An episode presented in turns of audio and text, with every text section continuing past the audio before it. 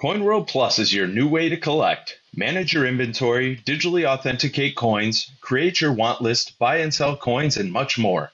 Learn more about CoinWorld Plus at coinworldplus.com or download the app now at Google Play or the App Store.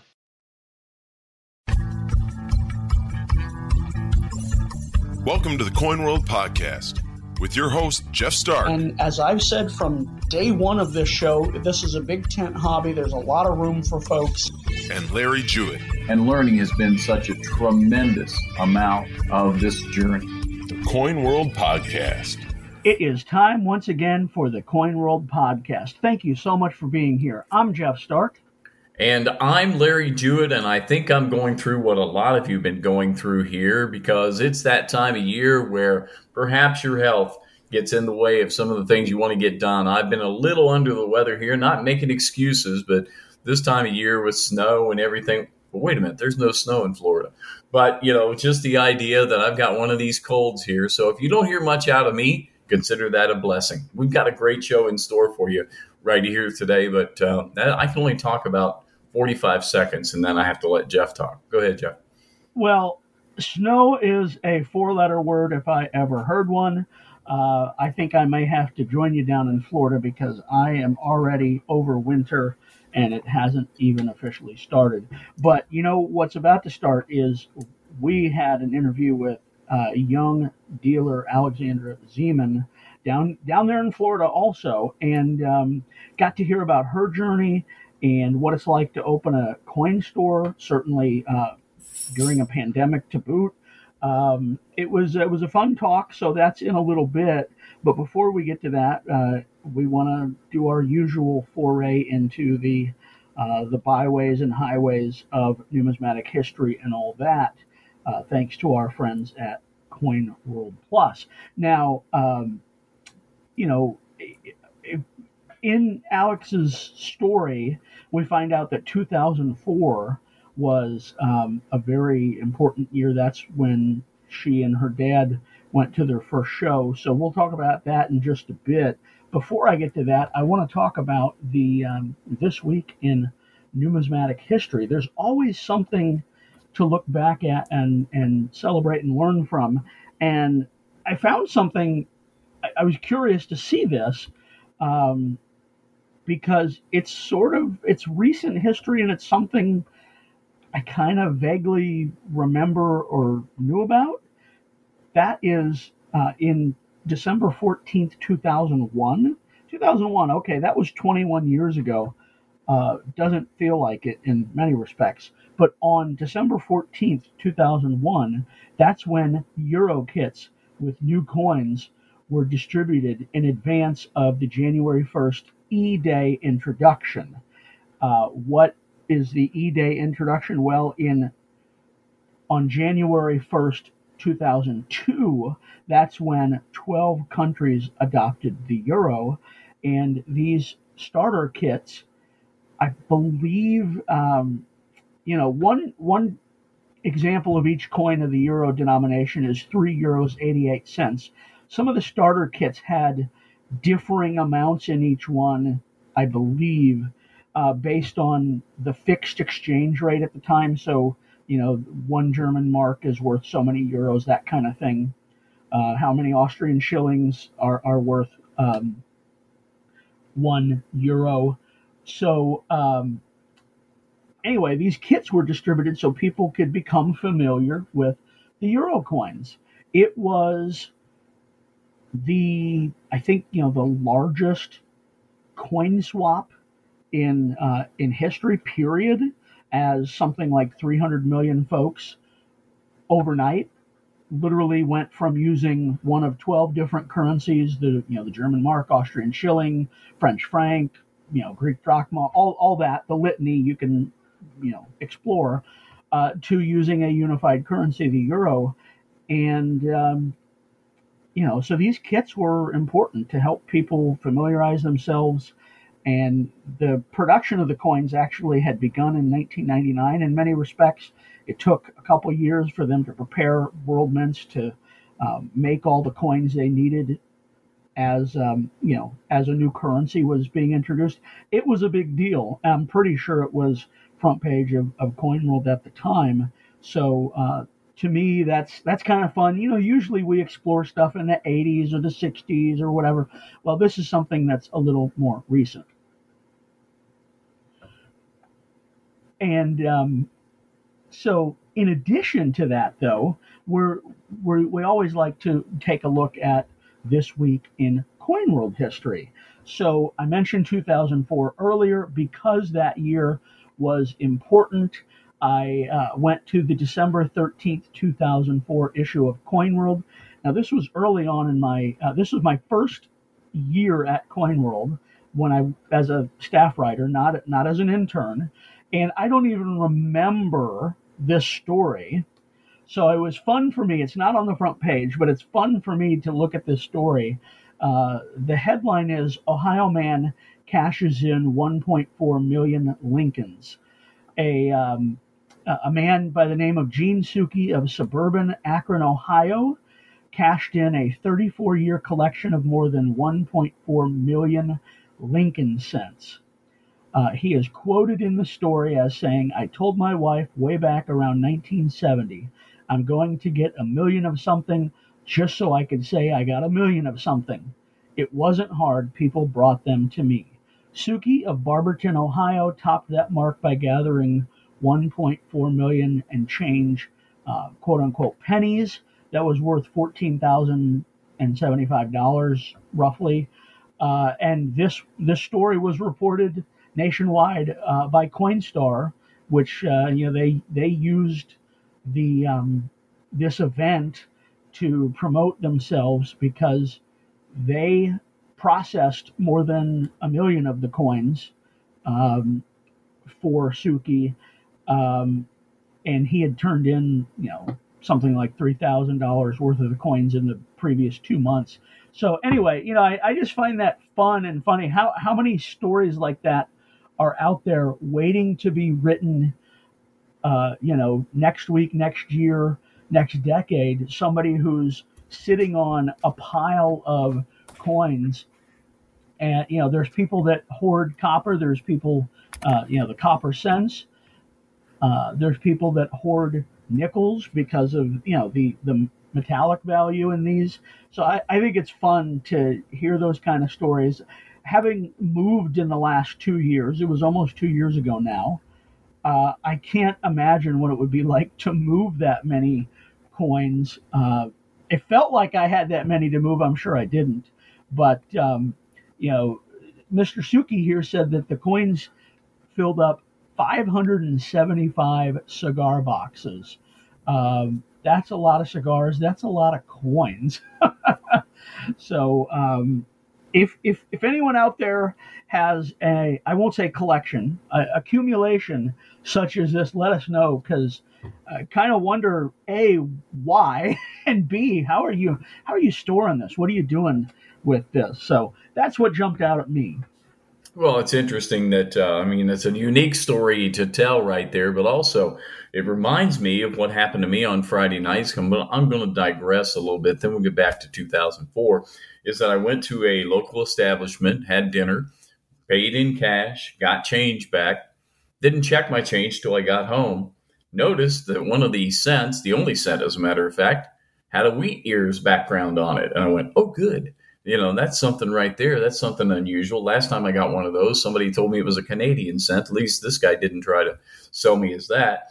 But i turned it over and i saw 1955 and i went oh boy. But it had a d underneath of it so you know i was just kind of hoping but it just didn't happen that way. But still it adds to my collection there but that was kind of neat.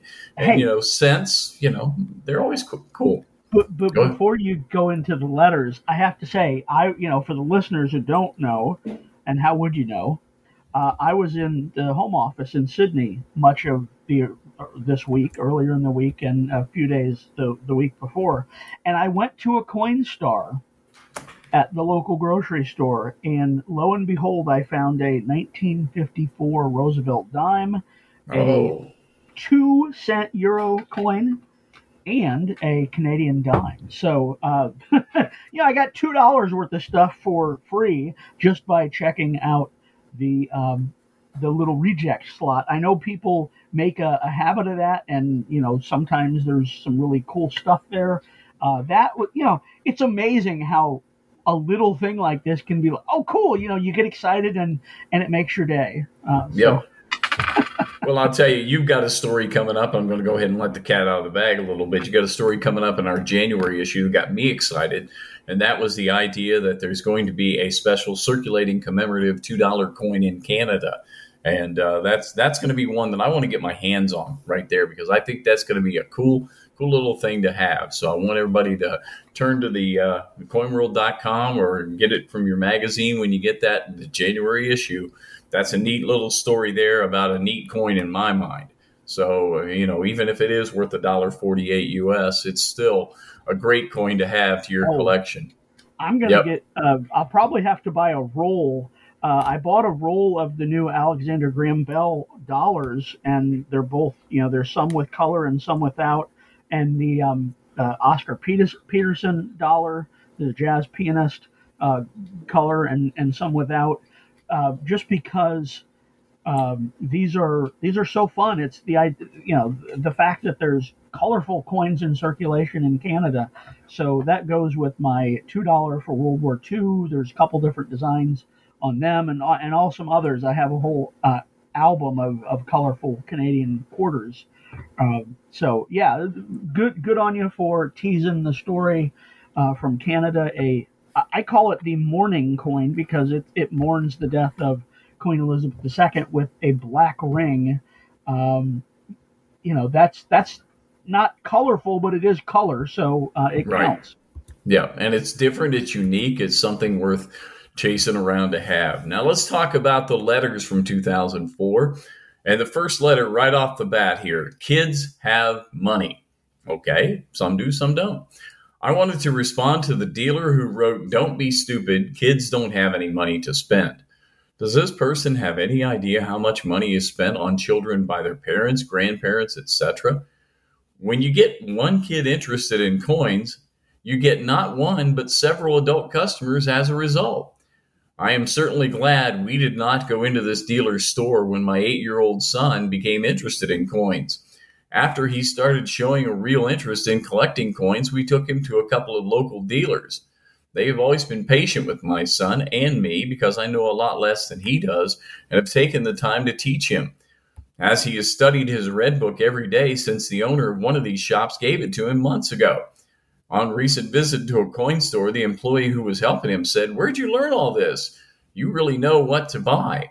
If we'd have visited that dealer that was cited in the column, then he wouldn't have gotten that interest, certainly, but he did.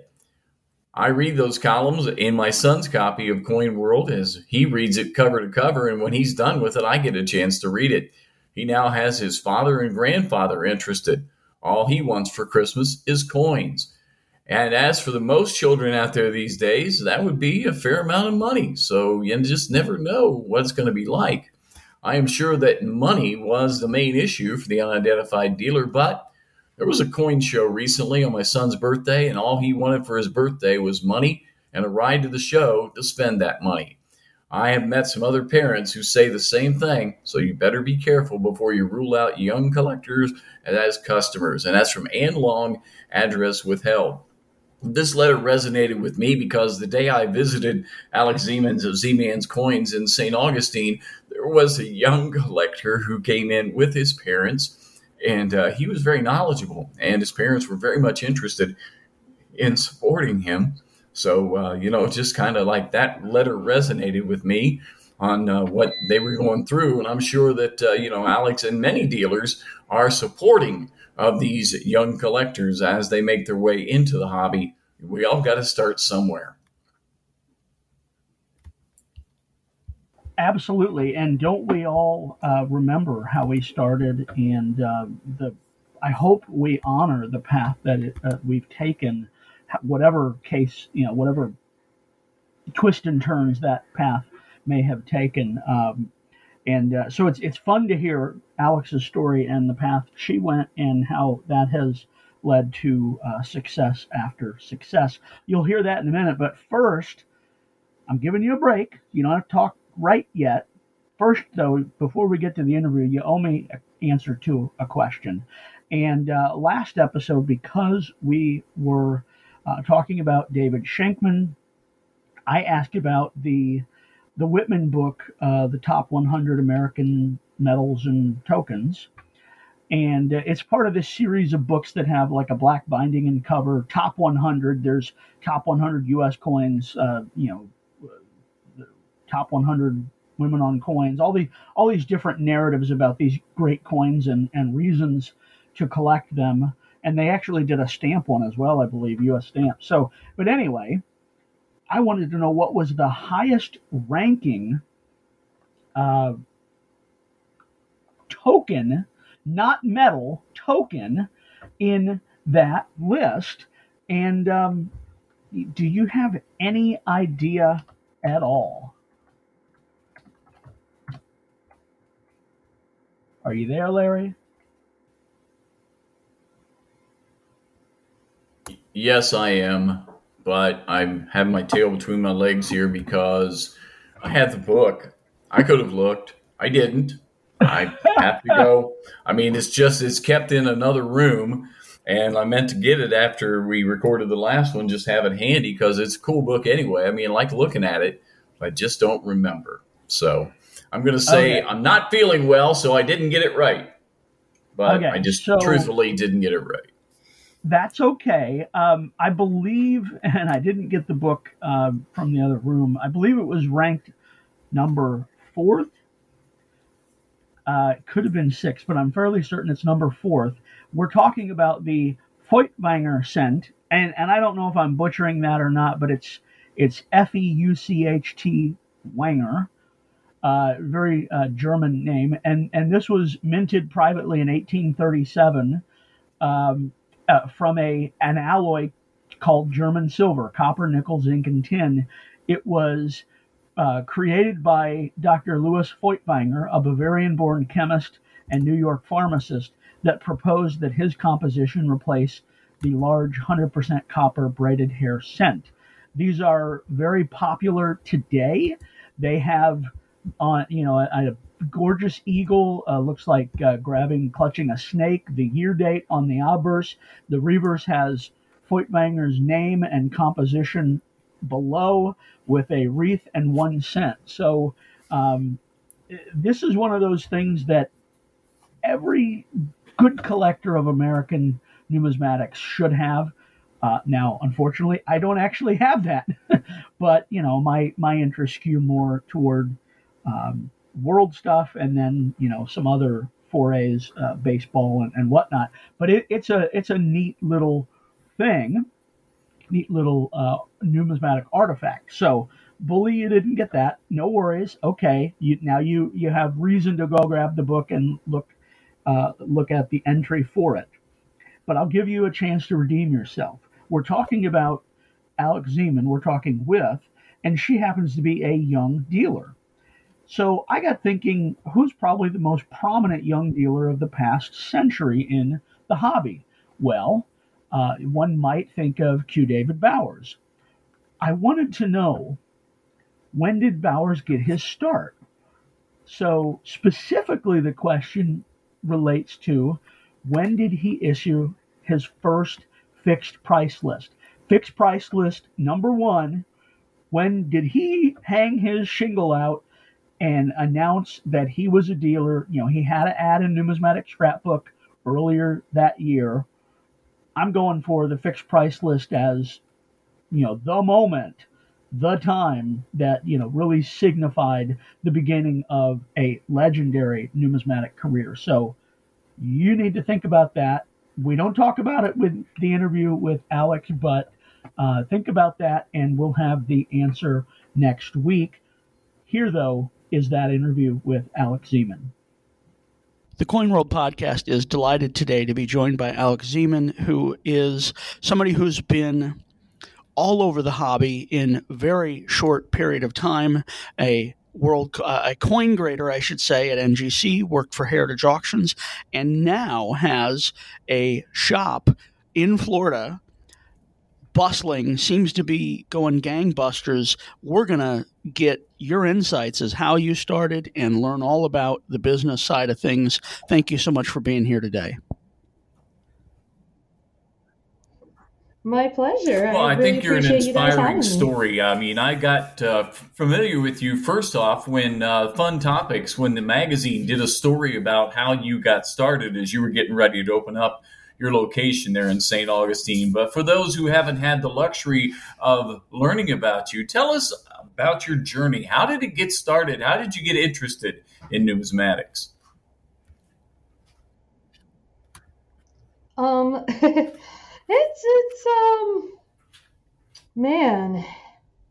When I recollect on it, it just seems like such a surreal thing to like everything I started out as all the way up to here. But basically, um, it all started when I was eight years old. My father brought me to my first coin show. He had a um, a little pamphlet in the mail, and he just said, "Hey, let's let's go on to a show. Let's see how let's see how it goes. Everything like that."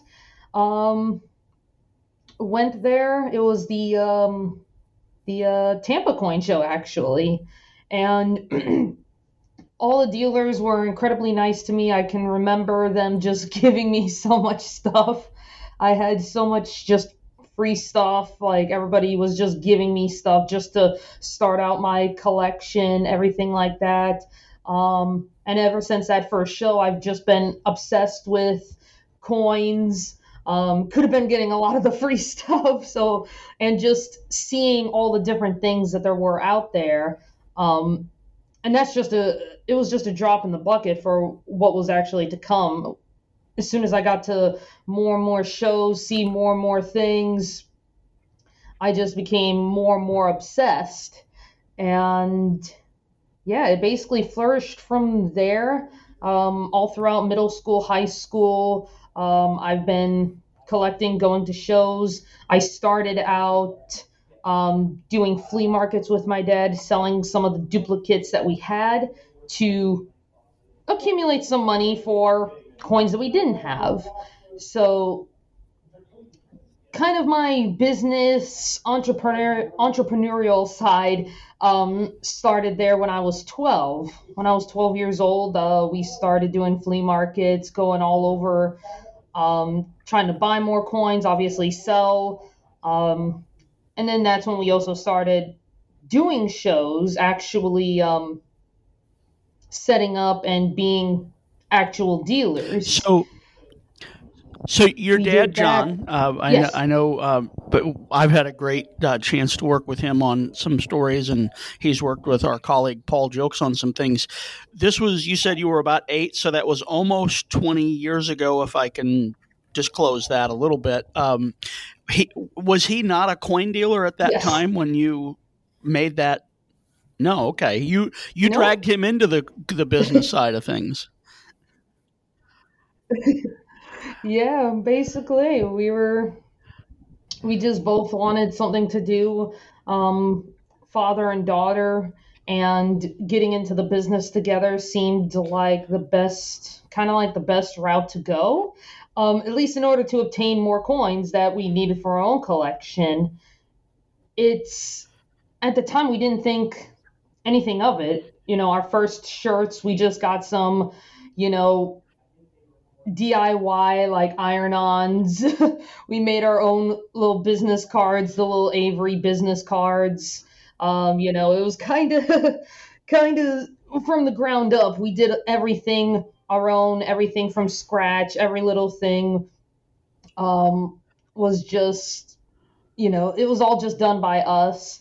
And I still, I think my dad still actually has a couple of those like really original shirts that we used to wear.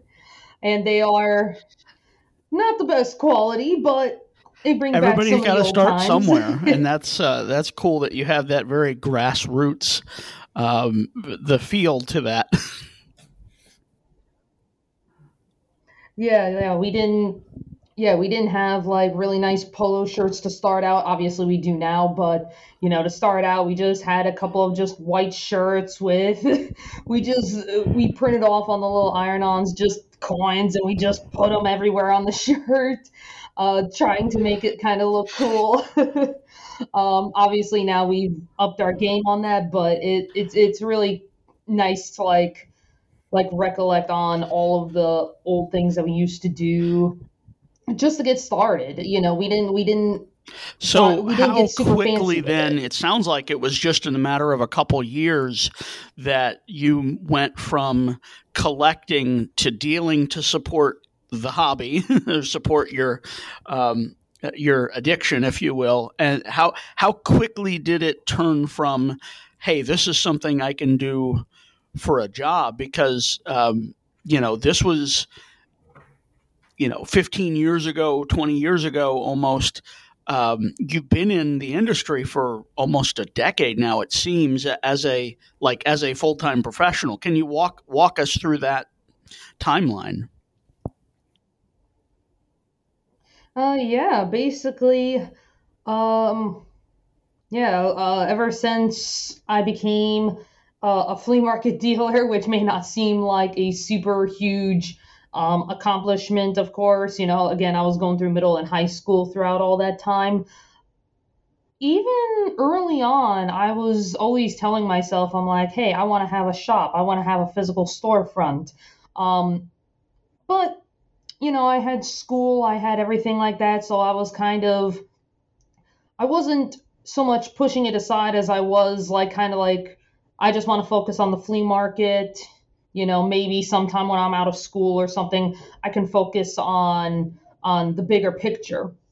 But as it turned out um, well even during high school during the summers when i was uh, doing the flea market i would go to uh, ana summer seminars and i actually took classes on i took night courses on how to run a coins shop. I obviously learned grading authentication a whole lot more. And after high school because of those ANA classes, I was thinking to myself, maybe should I just pursue a career in numismatics outside of dealing? And that's when I had the pleasure of meeting a good friend of mine, John Shook, and introduced me into the world of coin coin grading and helped me get my position at NGC. And that's when I started my um, coin grading. And that was John Shook, the second, I believe. Yeah, yeah, yes. and and, and yes. I was I had the pleasure of taking a grading class he did several years ago uh, before a show. Very nice guy, very knowledgeable, and um, you know, grading is I, I, admit I openly admit that that's my weaker area of of knowledge. You know, I'm more into the stories of the coins and and all that. So you you started out at 19 as a grader at NGC. Um, what's it like in the grading room? What's uh, what are some of the things that people would be surprised to know, or or maybe seem totally, you know, mundane after a while? But uh, you know, you you gotta. I can't imagine the kind of rarities you get to see and all that sort of thing. Oh yeah, the grading room when I first arrived at NGC, I can remember I was I was still the young the young pup.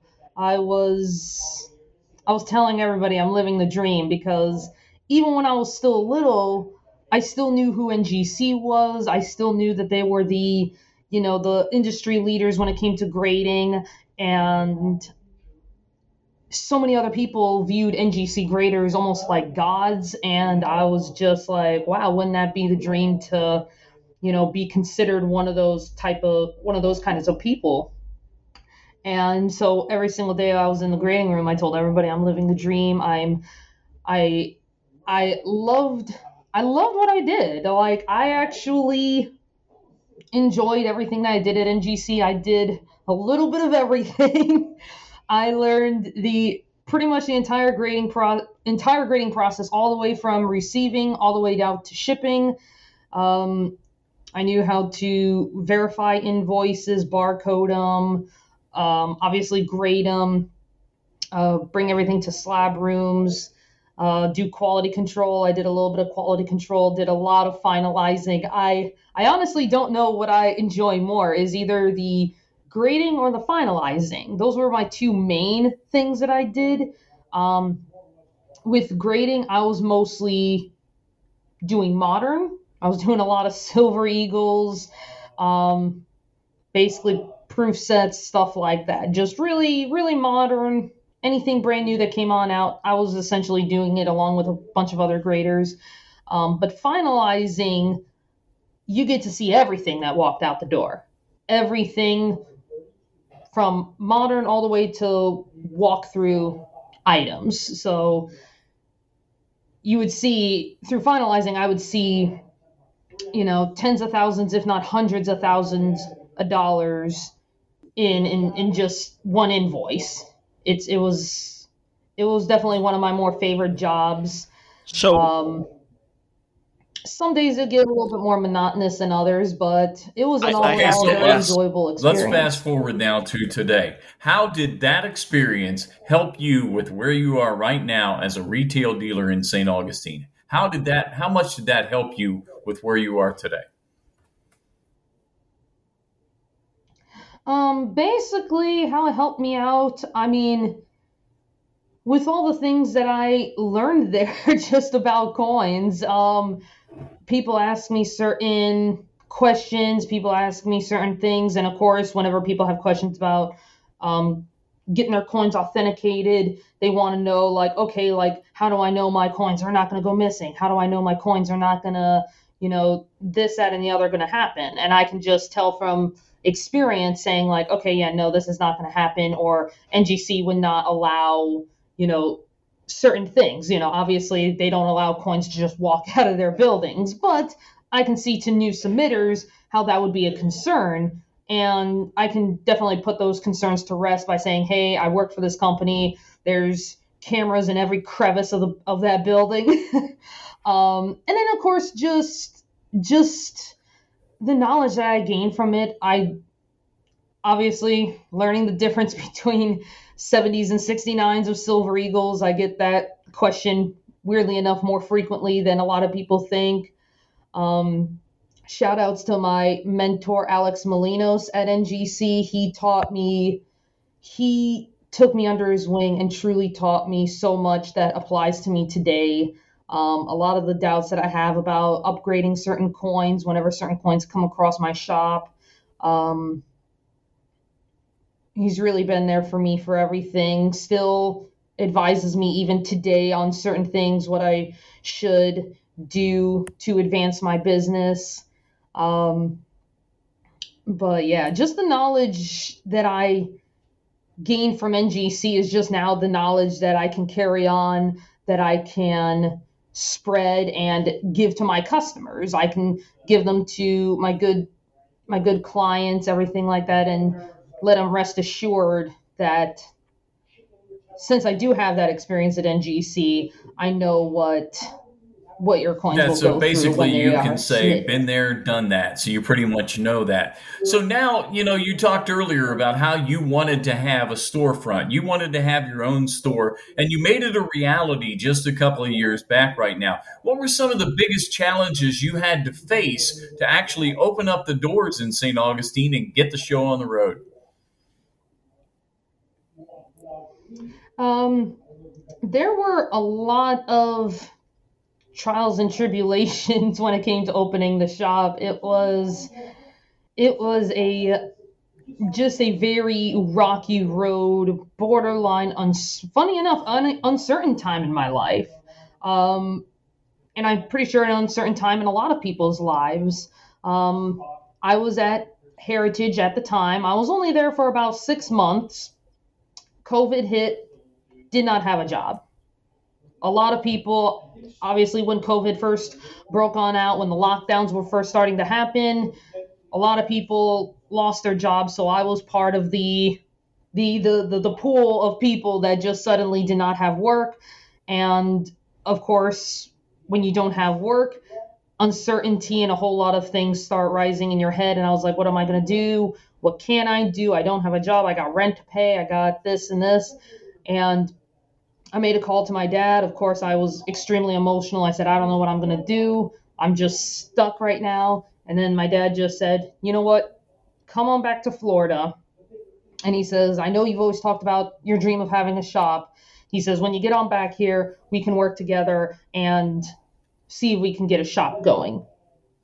And of course, got a U-Haul and got my got my butt out of Texas um, and I still miss it. I miss Heritage. I miss the experiences there, but it was a it was another chapter in my life. And when I came on back to Florida, COVID was still happening. You know, the pandemic, uh, lockdowns were still pretty fierce in most of the country. Um, very fortunate that Florida was very lenient on it. you know, lockdowns I don't think lasted more than like a month or so so we were able to kind of as soon as I came on back, unpacked everything. We were start we were starting to say like, okay, what cities in Florida can we go to? Which ones, you know, can we start looking for a shop? And of course, St. Augustine was one of the first places we enjoy vacationing up here, taking weekend trips, and it's just an overall very pleasant city, very beautiful, very historic. One of the oldest or the oldest city in in the nation and so did some googling found out that there was no real coin shop you know some pawn shops you know stuff like that people dabbling. And it's like okay but there's no real like official coin shop. Not anybody with really extensive knowledge on coins. And we're like oh so this seems like a good place. And our plan originally was for me to start off doing the flea markets up here in St. Augustine bringing myself back back to the flea market r- roots and kind of work myself up to afford rent in a shop. Well, lo and behold, stars aligned. First first day we came on up here to scout for, you know, start scouting, seeing where a future shop could possibly be. Kind of like, okay, let's get a feel of the city and see what um, is out there. Um, lo and behold, the first hallway we went down had a little sign for lease, had a phone number. We were just like, wait a minute, this is perfect. Called the property manager up, told us our rent. We were like, we can do that. Signed a lease, I think a couple days even after that, and then next thing you know, we were just like, well, don't need to do the flea markets. We got that's cool. Now. You know, your dad posts stuff that he finds or buys at the flea markets, and I go, I got to come down and spend a couple weeks in Florida. That looks great. But uh, love hitting shops. Larry can speak to this. He's had the pleasure of visiting your shop. It seems like. Um, you pack a lot of business into a, a little space. What are your uh, what are your thoughts on is is it something you're going to be able to do sooner rather than later? Do you want to have a larger office, larger shop, or multiple locations? What's what are sort of your you know dream plan in that regard? Uh, my dream overall plan. Oh my goodness, I have so many. I always I always talk about like, oh, if I ever win the lottery, I'm gonna have a darn gallery down here and have coins.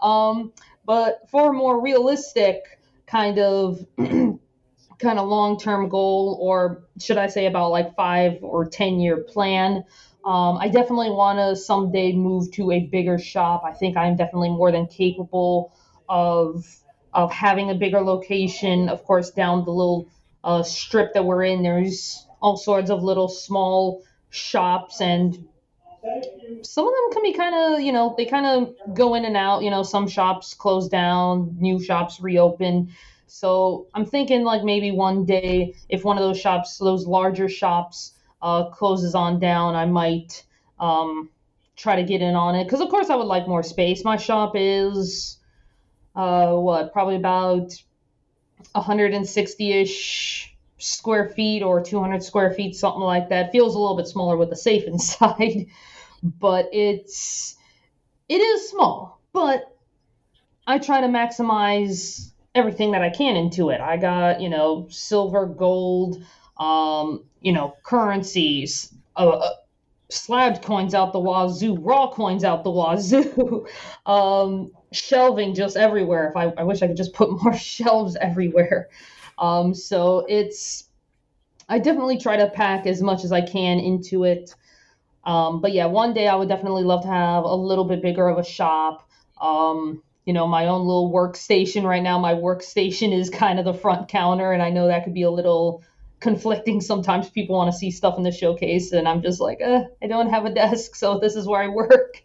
Um, but yeah, that's that's definitely the dream to definitely keep moving up um, to bigger, better um, spaces, maybe a better location on the main strip in St. Augustine.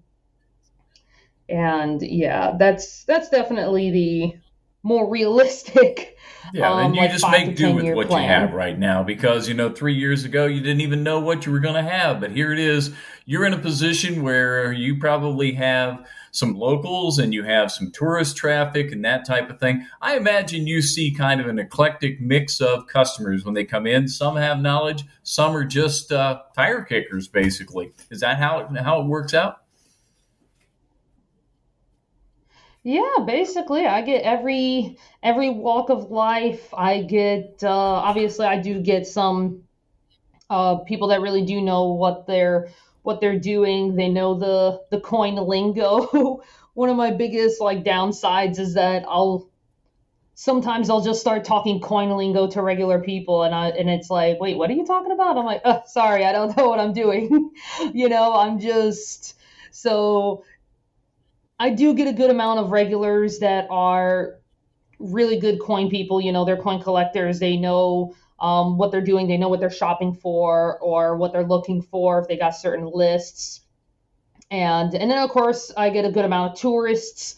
Some of them, you know, kind of know a little bit. Like they're like, oh, I briefly kind of dabble. And then of course I got some people that just, you know, they're like, I don't know what I'm doing. I'm just here because it looks different. so I get I get a little bit of everybody. Um, you know, I try my best to help everybody out the best way that I can.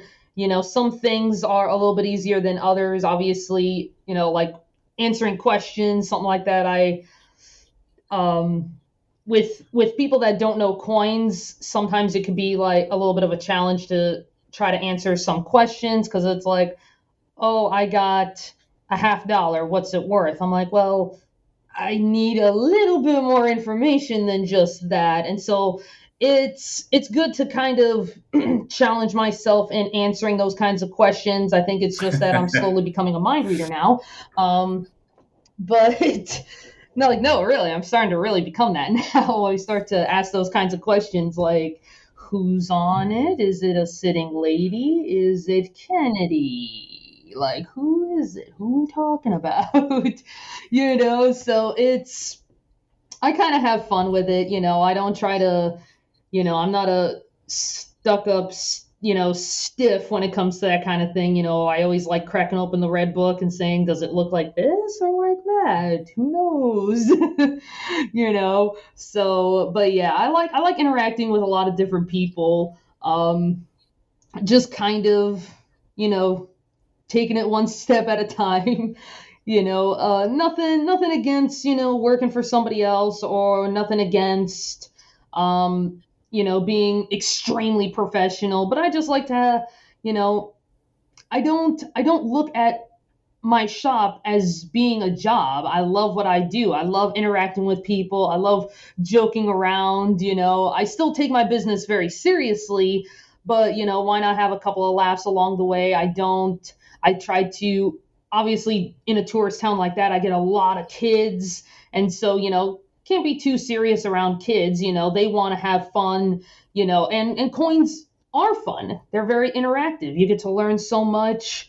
Um, I give a lot of coins to kids. You know, kind of teach them about certain things. You know, I try to I try to do a lot of stuff like that to where it's like I'm not just speaking, you know, strict coin lingo. I try to put things in ways to where, you know, regular non-coin collectors can understand it so they can kind of you know, we've been speaking with Alex Zeman of Zeman's Coins in St. Augustine. And speaking of fun, that's the next time we're going to see you because you're going to be right there in Orlando with us in early January. And we want to encourage all of our listeners who come to the FUN show, the FUN convention at the Orange County Convention Center, to stop by your booth. Alex, thanks so much for your time. Appreciate you being on the Coin World podcast.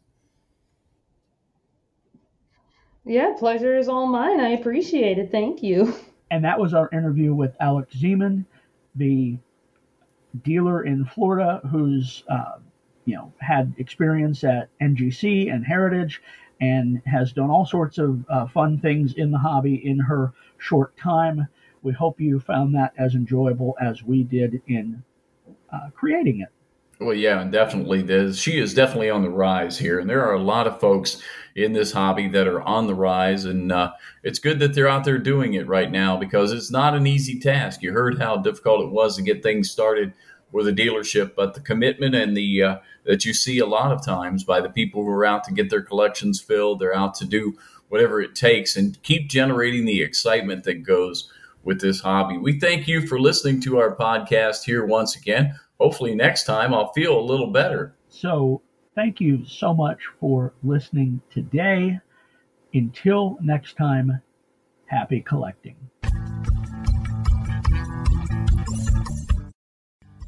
Thank you for listening to the Coin World podcast. Don't forget to subscribe, and we'll see you next week.